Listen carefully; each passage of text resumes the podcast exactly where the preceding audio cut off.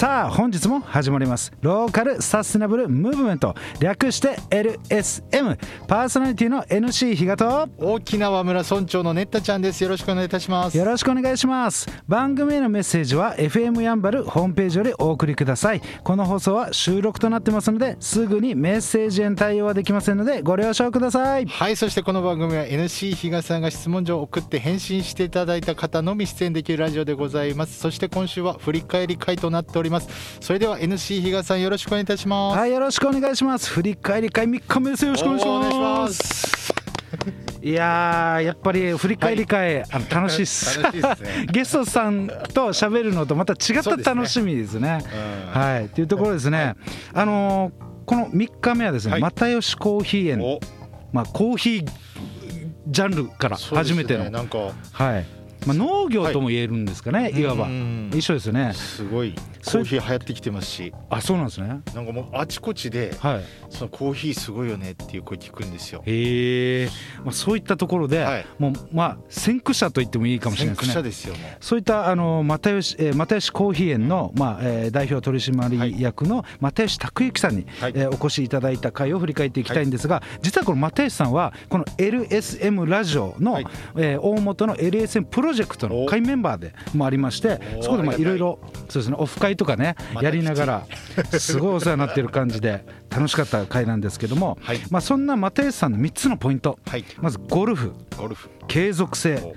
コーヒー農園。お。この3つだなっていうところで、まあ、ラベリングははい。ネイチャーリサーチャーっていうところで、まあ、いわゆる自然研究者っていうところだったんですね。いわゆるゴルフもはい。コーヒー農園もはい。いわゆる自然を探求して継続的に探求してるっていうまさに自然にうんえー特化してるなっていうのがずっと振り返っていくと見て取れたっていうところではい。こうネイチャーリサーチャーというふうにえーつけさせていただきました。はい。まあそんな理念ですね。人生活の理念というところではまあ人生最後の日に楽しかったと言える人生。はいはいはい。それえーそれが一番理念ですっていうところでうん。まあその至った経緯うん。理念に至った経緯っていうのはどういったことですかっていうのをお聞きしたんですがこの理念に至った経緯ははい。人生一度きりとよく言いますがうん。確かにそうだけど自分がやりたいことをやりましょうということでいろいろ考えると思いますが人生というのは終わりがある。はい。その時に振り返ると思います。はい。振り返った時に中途半端だったなと思う人生よりも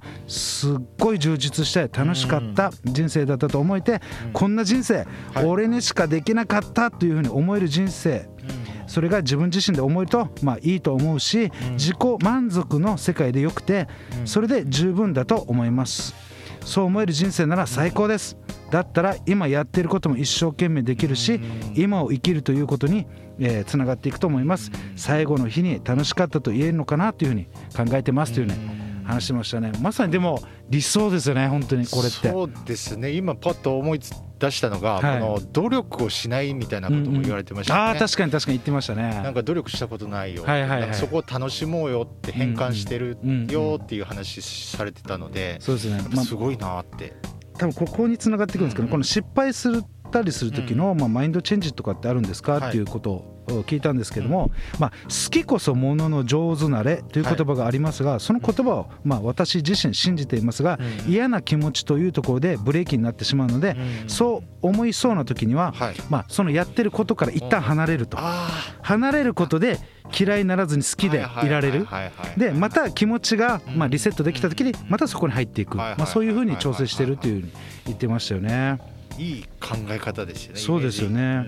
でそんな、えー又吉さんの、えー失敗談があるということ,、はいはい。ことで、まあ、2つ挙げていただいてたんですが、まずはプロテスト。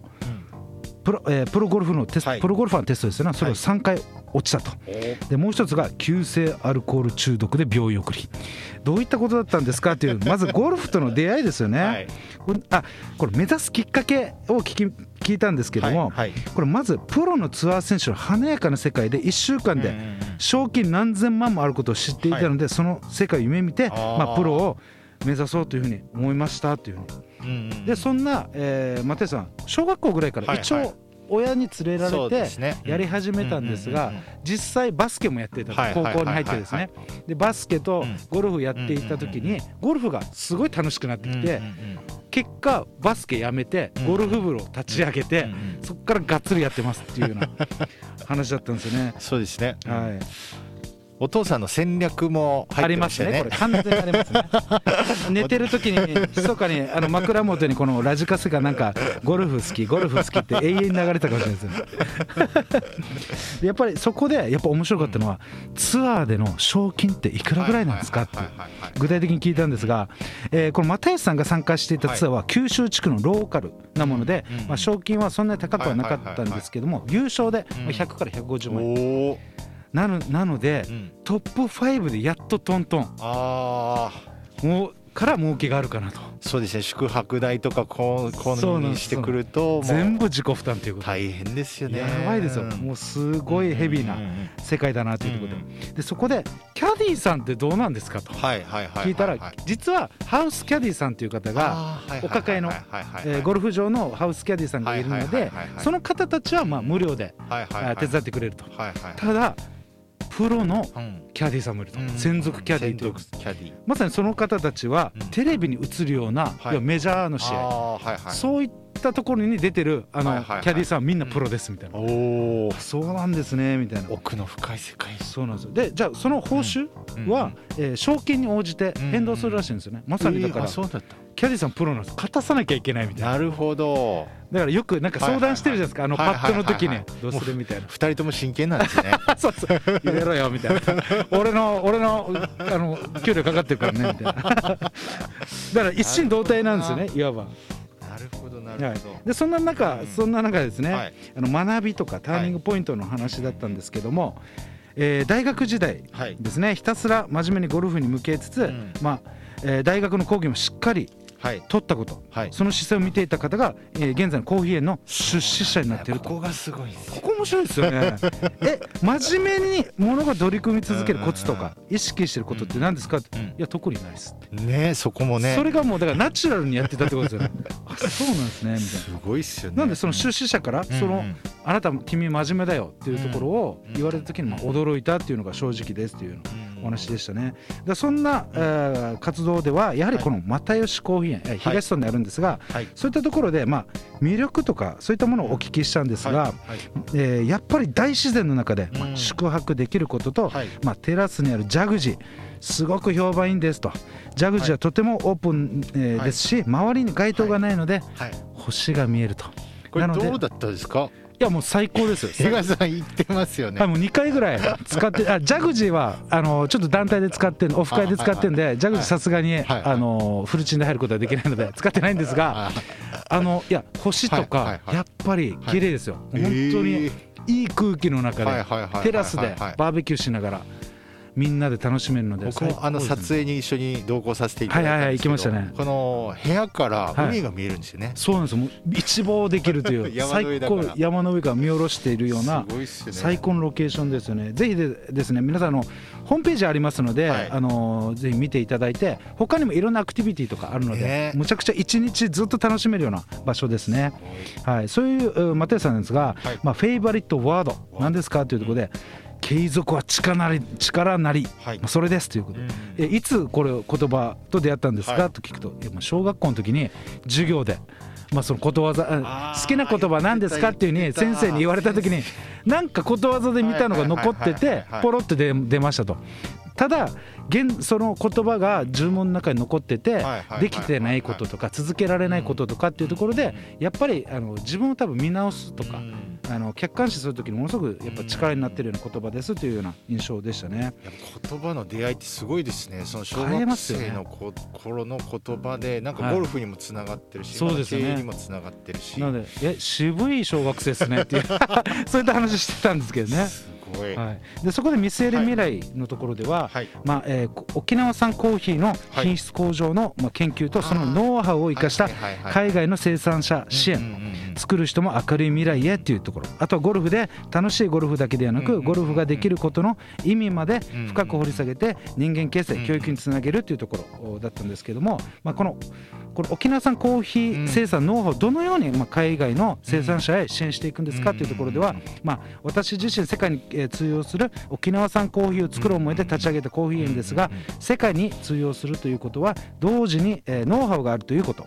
世界でもコーヒーを作っていて世界のコーヒー生産者の現状はやはり発展途上国でまだまだ生活が日本ほど豊かではなそいうとで。すね、うんえーそこの生産者へコーヒーを通して、えー生活の豊かさをまあ実現してもらいたいと、うん。そこで我々の技術的なことやノウハウで美味しいコーヒーを実現することで取引の価格が上がればより豊かな生活ができるんではないかということで、えー実際ですね、えー今年の12月に2021年12月に、はいえーミャンマーのコーヒー農園に行く予定なんですが、コロナの状況でまだちょっとわからない、うん決まっているはいますけどっていう話ですすね。ごいですよね。具体的にも活動されてますからね、そうなんですよ。でそこでまあ番組の出演に関してはですね、えーまあ NC 比嘉さんから質問書を受け取った時に、私自身の過去を振り返る、はい。えー感じなんだなということをはいはいはい。思って、とてもいいきっかけをもらえると思い、えーすごいありがたかったですというありがたい言葉をもいいことしてますね。はい。もうボランティアです。ありがとうございます。はいはいということで、えー振り返り会はもう終了ということでまたはい。次回はですね、えっ、と我々の、えーチャレンジタイムですか？そうですね。チャレンジタイムですね。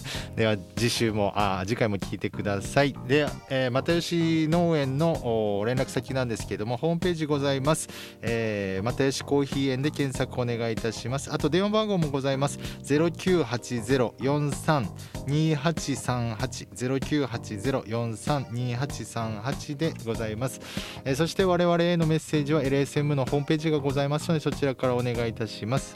そしてラジオの裏話もブログと YouTube でアップしております。ノートというブログのサイトで KATSU かつで検索お願いいたします。YouTube でネッタちゃんで検索ネッタはカタカナでちゃんはひらがなです。以上です。ありがとうございました。